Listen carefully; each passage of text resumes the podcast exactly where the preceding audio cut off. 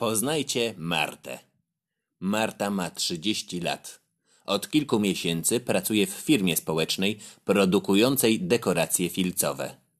To jej pierwsza praca. Wcześniej, w związku z tym, że Marta jest osobą z niepełnosprawnością intelektualną, nie myślała, że może znaleźć pracę dla siebie. W końcu zrobiła to. Marta jest szczęśliwa, ale praca jest dla niej dużym wyzwaniem. Jej kierownik, wiedząc o trudnościach, zaproponował jej następujące rozwiązanie. Marta może kontynuować pracę w takiej samej formie jak wcześniej, z zespołem, lub spróbować pracować w domu. To jest prawdziwe wyzwanie dla Marty.